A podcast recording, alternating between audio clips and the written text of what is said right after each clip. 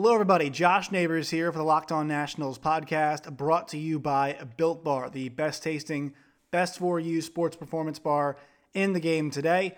On today's show, we discuss two things. One, the Nationals have fired pitching coach Paul Menhart. So we'll have that news, break down the specifics of it, where the Nats go from here, why they made the move, and more. After that, it will be our playoff diary number three. I will break down the first two games of the American League Division Series and then talk about the upcoming National League Division Series games, which start today. Kind of look at the playoffs as a whole, which series are more compelling, which ones aren't. Two games we had yesterday the Yankees and the Rays, and then the A's and Astros game. All of them were pretty compelling, in my opinion. So we'll, uh, we'll talk about that. And also, first, though, more importantly, the Nationals parting ways with Nat, uh, pitching coach Paul Menhart. So hope you guys enjoy the show. You are Locked On Nationals, your daily Washington Nationals podcast, part of the Locked On Podcast Network, your team every day. All right, before we get to it, I want you guys to know I'm sorry there was no episode on Monday. I'll make up for it. We might have a double day this week. Uh, I was not feeling well on Sunday. I was not feeling well on Monday either. Went to the doctor, uh, got the COVID 19 test, came back negative. Still feeling a little bit out of it, so sorry if my throat is a bit sore. Uh, you know, it's a bit a bit uh, raspy at all. But uh, yeah, everything's good. Everything's fine.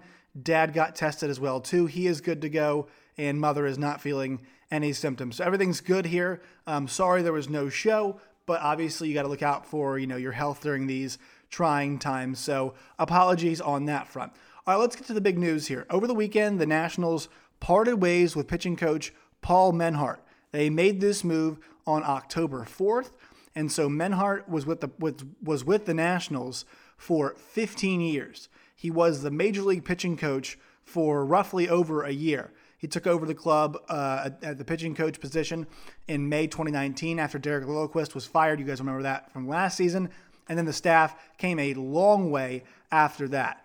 Um, Menhart's a lot of his experience in dating back, especially to 2015. He was the minor league pitching coordinator for the entire Nationals organization. So he had a huge hand in the development of a lot of pitchers, namely Stephen Strasburg and uh, also Kyle Finnegan. I saw him today speaking very highly of his time that he got to work with uh, with Paul Menhart. So obviously, you know, you kind of think, okay, was this expected? That is the first question. No, it was not. On October 3rd, this comes from Byron Kerr over at MASN. He, uh, so that would have been on Saturday. Menhart 51 said he received a call from manager Davey Martinez this evening with news that his contract, which was up on October 31st, would not be renewed. In a text to MASN, he said, quote, I'm not sure how to take all of this. It's quite a shock, end quote. Menhart said he had attempted to reach Mike Rizzo, but has not yet been able to speak with the general manager. I don't think that's that's a very good look, uh, in my personal opinion.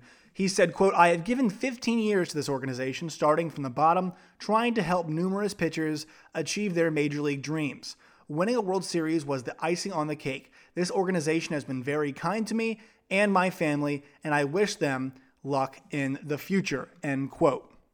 The Nationals, through a team spokesman, confirmed that Menhart would be uh, replaced as pitching coach. Menhart, a longtime minor league pitching coach, and coordinator for the Nationals, was promoted to uh, Major League pitching coach on May 1, 2019, replacing Derek Lilliquist. Under his tutelage, the Nationals pitching staff was able to right the ship after a 1931 start on their way to the 2019 World Series championship. Because Menhart had coached extensively in the minor leagues, he had influenced the development of nearly every pitcher in the organization. Prior to joining the Nats as a major league pitching coach, he had served since 2015 as the organization's minor league pitching coordinator. Before that, he had stints with the uh, AAA Syracuse, AA Harrisburg, Single A Potomac, Single A Hagerstown, and Single A Savannah. Um, and then it goes on to talk about his, his pitching career. However, here's the big thing, right? In, in the shortened season 2019, the Nationals' 5.09 ERA staff ranked 13th in the National League and 26th in the majors. And their 1.517 whip was the last in the National League and 29th in the majors.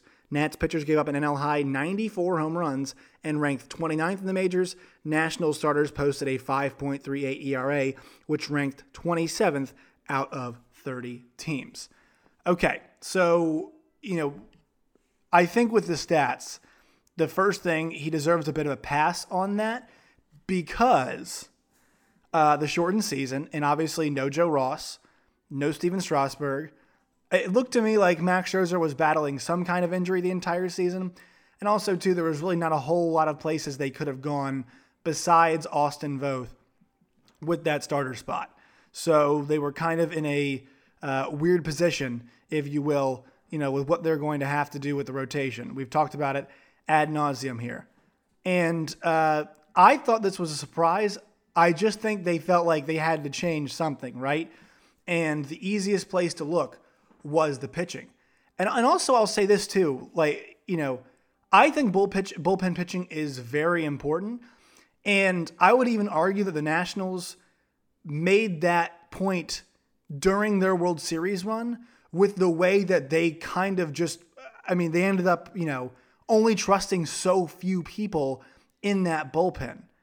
And, you know, having to, you know, alter the way that we thought about the bullpen, going with somebody like Patrick Corbin a lot of the times in some of the most meaningful relief innings they had. Yes, they went to other people, but when it, you know, push kind of came to shove, they, and especially in the World Series, it was Hudson, it was Doolittle, and it was a whole lot of Patrick Corbin as well too. And that's one thing is that they never really were able to fix the bullpen long term. Even guys like Kyle Finnegan, who we thought had really nice seasons, ended up uh, ended up a bit inconsistent, you know, towards the end. And this bullpen never really put it all together during this during Menhart's stint. They were not able to get a uh, a consistent group of guys together to be their bullpen relievers. And that's what ended up costing them. And I think it's ended up costing him his job. Uh, and that's one of the frustrations this year is that, you know, the offense, while inconsistent, had moments, uh, you know, where it looked pretty good, but they were in a lot of games where, you know, they they had to rely on Scherzer in spots where I don't think Davey Martinez should have been relying on him. They were letting starters go deeper into games because they didn't have any bullpen pitching that was reliable. And I don't think it's, I mean, yes, it's an indication maybe of the quality of the arms that they have, but also, too, sometimes that does reflect coaching. Uh, and so, you know, I think that might have been why. I don't know if that was the right move. You know, you could make the argument, hey, hold on to Menhart, and if things don't go well during the season, well, you've already replaced a pitching coach once in the middle of the year, and it worked out pretty fine for you. But I don't know if lightning can strike twice in that regard. So I, uh, I think the Nationals knew something had to change, and they went in that direction. It's a tough move because, once again, Menhart was a guy that kind of came in, and the way he worked with Davey Martinez, they seemed to fix. Um, they seemed to work in concert well and fix the issues that the Nationals had with the pitching. But I guess the ownership group was not pleased enough with the result of the season that they felt like, hey, somebody's got to pay the price, and it's not going to be the manager we just extended. It's not going to be the uh, the GM we just extended. So it's going to be the pitching coach whose contract you know is going to run out, and um, that was you know that was the upsetting part. And I'm sure Davey Martinez, when he had conversations when he signed that contract extension, I'm sure he asked about his assistant coaching staff, um, and you know, this was something that I think they probably didn't guarantee him. This is probably something that I bet he might have had a feeling was coming, especially if the ownership didn't guarantee this. But, you know, I, in the end, I do think it's a bit ridiculous to just win a World Series, have a 60 game season where you're beat up, you're banged up, some of your bullpen guys go down, your starting pitching goes down. You don't have the bodies that you want, you don't have the names that you want in that pitching, uh, you know, in, in the pitching staff, bullpen and starters included. And I think it's a bit premature to take it out. I'm not going to say it's ridiculous because the numbers were bad. And if you really wanted to make a justification, I'm, you know, that's fine. You can point to those. I just feel like it's premature. I really do feel like it is. It's a premature move.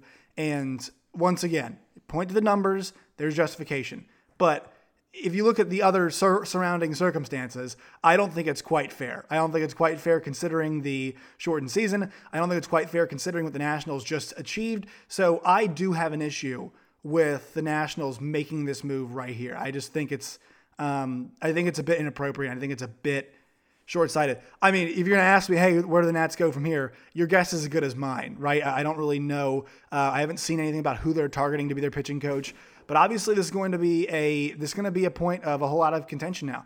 This is going to be in terms of coaching, in terms of the guys that they have in the building, the player development, those guys they have currently signed to the Nationals roster who are currently playing, those are the ones that have to improve in the coming season. And the the uh, you know, it's going to be a hot seat, that Nationals pitching coach seat, because obviously ownership believes with what the Nationals have, they should be performing better.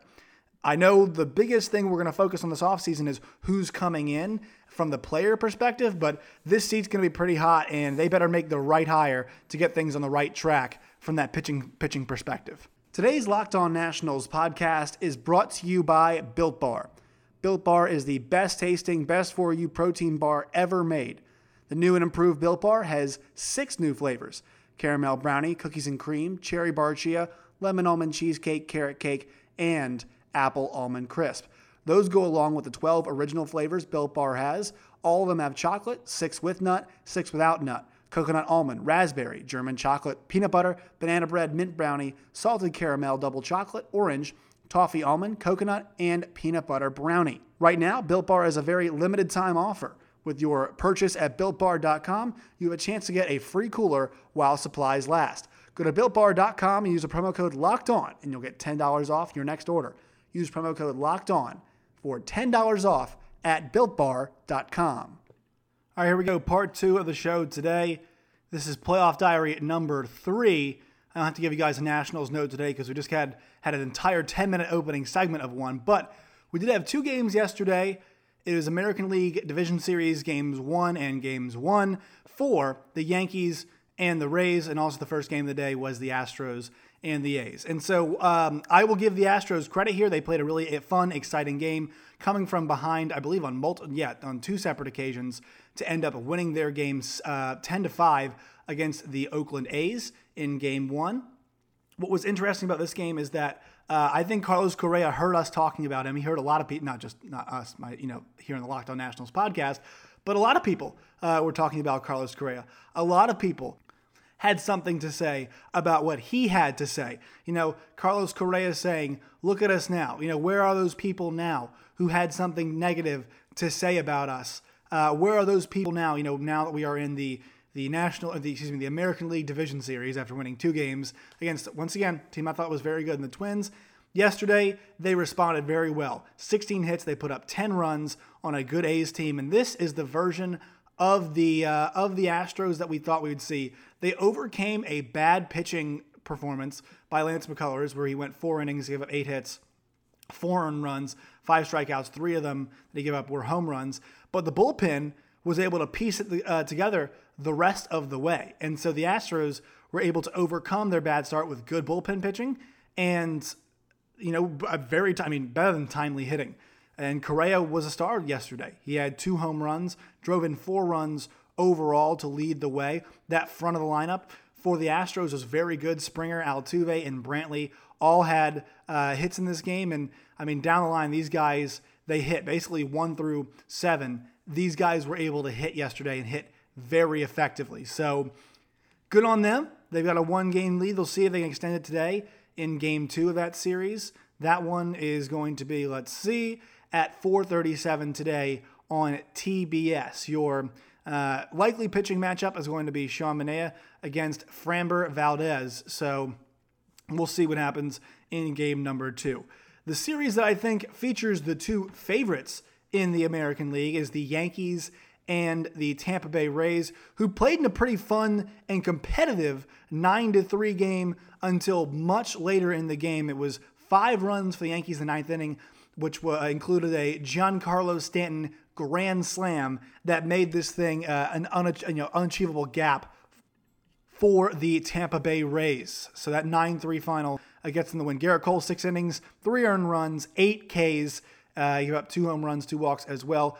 Five innings for Blake Snell, gives up four earned runs, four Ks. Three of them came through home runs. So the two aces not pitching great in those games, but I think it was pretty good offense. And I actually didn't hate the way the Rays offense hit. I liked the way the Yankees bullpen came in and was able to be pretty productive there the rest of the way. When you got a guy like Gerrit Cole on the mound, usually even if he's given up some runs, you can let him go, you know, six, seven innings. And Green, Britton and Cessa were the guys who were able to uh, close out the rest of the way.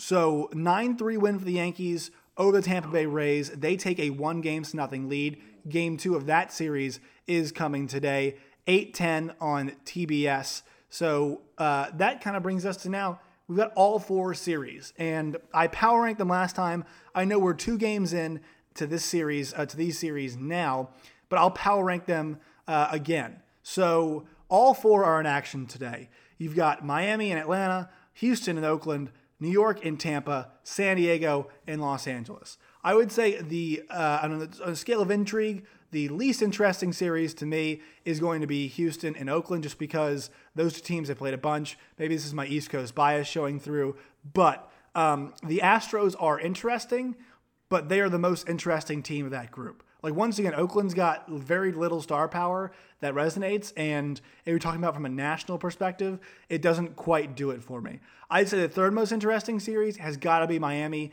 and Atlanta, and this is where the intrigue does start to come in for me. Miami, uh, seven zero now in playoff series. The bad part, the bad news for them, they only scored in two innings out of the 18 they played against the Cubs. But you know what? That was enough. They got very good pitching against the Cubs lineup that is fading. And now you're going to see them, though. I mean, I've said this at some point in time, no matter how good your pitching is, and the, and the Braves showed this, eventually they're going to hit.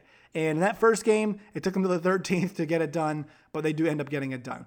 In the second game, they were, you know, offense was struggling until later on, and they were eventually able to score enough and put some distance between them and the Reds. I'm, I think this series is super intriguing uh, from the, you know, how is Alcantara going to look? Max Fried going up against this Marlins lineup. They're going to have to be quality situational hitters in this series, but I think this is a good matchup for Atlanta. I just think the way their lineup comes together is going to be too much. I think now that you're, you know, the Cubs were a sputtering group, and I like them win that series, but the Braves are a tried and true offensive machine, and they have the confidence of that first series behind them. I think it's going to be what, what they're able to put up at the plate against the young arms of the Marlins, it's just going to be too much. I think they're going to overwhelm the Marlins offensively, and I think they're going to win this series. Not saying Atlanta's not going to take, you know, one, maybe two games out of this, but I think, or excuse me, Miami is. But I think Atlanta just has the overall quality in the lineup that gets it done in this series. My second most interesting series, the Yankees, because they are my uh, they were my American League World Series pick. Not the sexiest pick in the world, you know, obviously from a you know out there standpoint. The Yankees are a very uh, attractive team, but you saw it last night. And uh, when this lineup, which has not been healthy all season, finally gets healthy, they are just a bear. And you get two hits from LeMahieu last night. Hicks goes three for four. You get the the Giancarlo Stanton grand slam and uh, Gio Urshela chips in with two hits.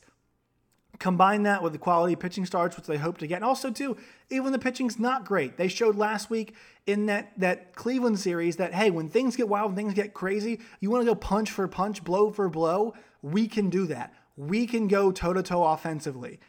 Um, and I, that's the thing is, you know, they, they, might run into some other teams that can do that. The, the thing is, is that it's the pitching from the Rays against the hitting of the Yankees. And uh, you know, we'll see if the Rays have enough pitching wise and can put enough together offensively, which I think they can, to win this series. So, really compelling stuff there. Once again, I'll favor the Yankees. But I mean, obviously, easy to set it up 1 0. But once again, I've got the justification of saying, hey, they were my World Series pick uh, from the get go. Number one, most interesting series, and this one takes place first game tonight, Wednesday on FS1. I think it's our uh, maybe first or second FS1 playoff game. Weird, weird slate today. MLB Network, TBS, TBS, FS1. San Diego and Los Angeles. The Padres surprised me by getting by the experienced St. Louis Cardinals in that game three, showing a lot of moxie, showing a lot of poise, and some good pitching. Now they're at a point where they are going forward here, and they're going to have to play a team of the Dodgers that you know not um, not 100% stamp of approval, but getting the job done against that Brewers group they should have gotten the job done against. I'm interested to see what Clayton Kershaw looks like after a really nice eight inning, 13 strikeout performance in his last outing. And I'm excited to see what the pitching from the Padres looks like because I think this might be a series where whoever they throw out there, they're going to realize, hey, we're going to have to go punch for punch with the Dodgers. We're going to have to score uh, some runs, which is their specialty, but that offense is going to have to show up if they want any chance, any chance uh, of winning this series and getting by the Dodgers. And for the Dodgers, it's all about hey, we've won a playoff series. Let's use that to get some confidence and hopefully make our way to the World Series. The Braves are still my favorite out of the National League, but um, I think you know I think I'm going to roll with the two faves here, the Dodgers and the Braves in those series.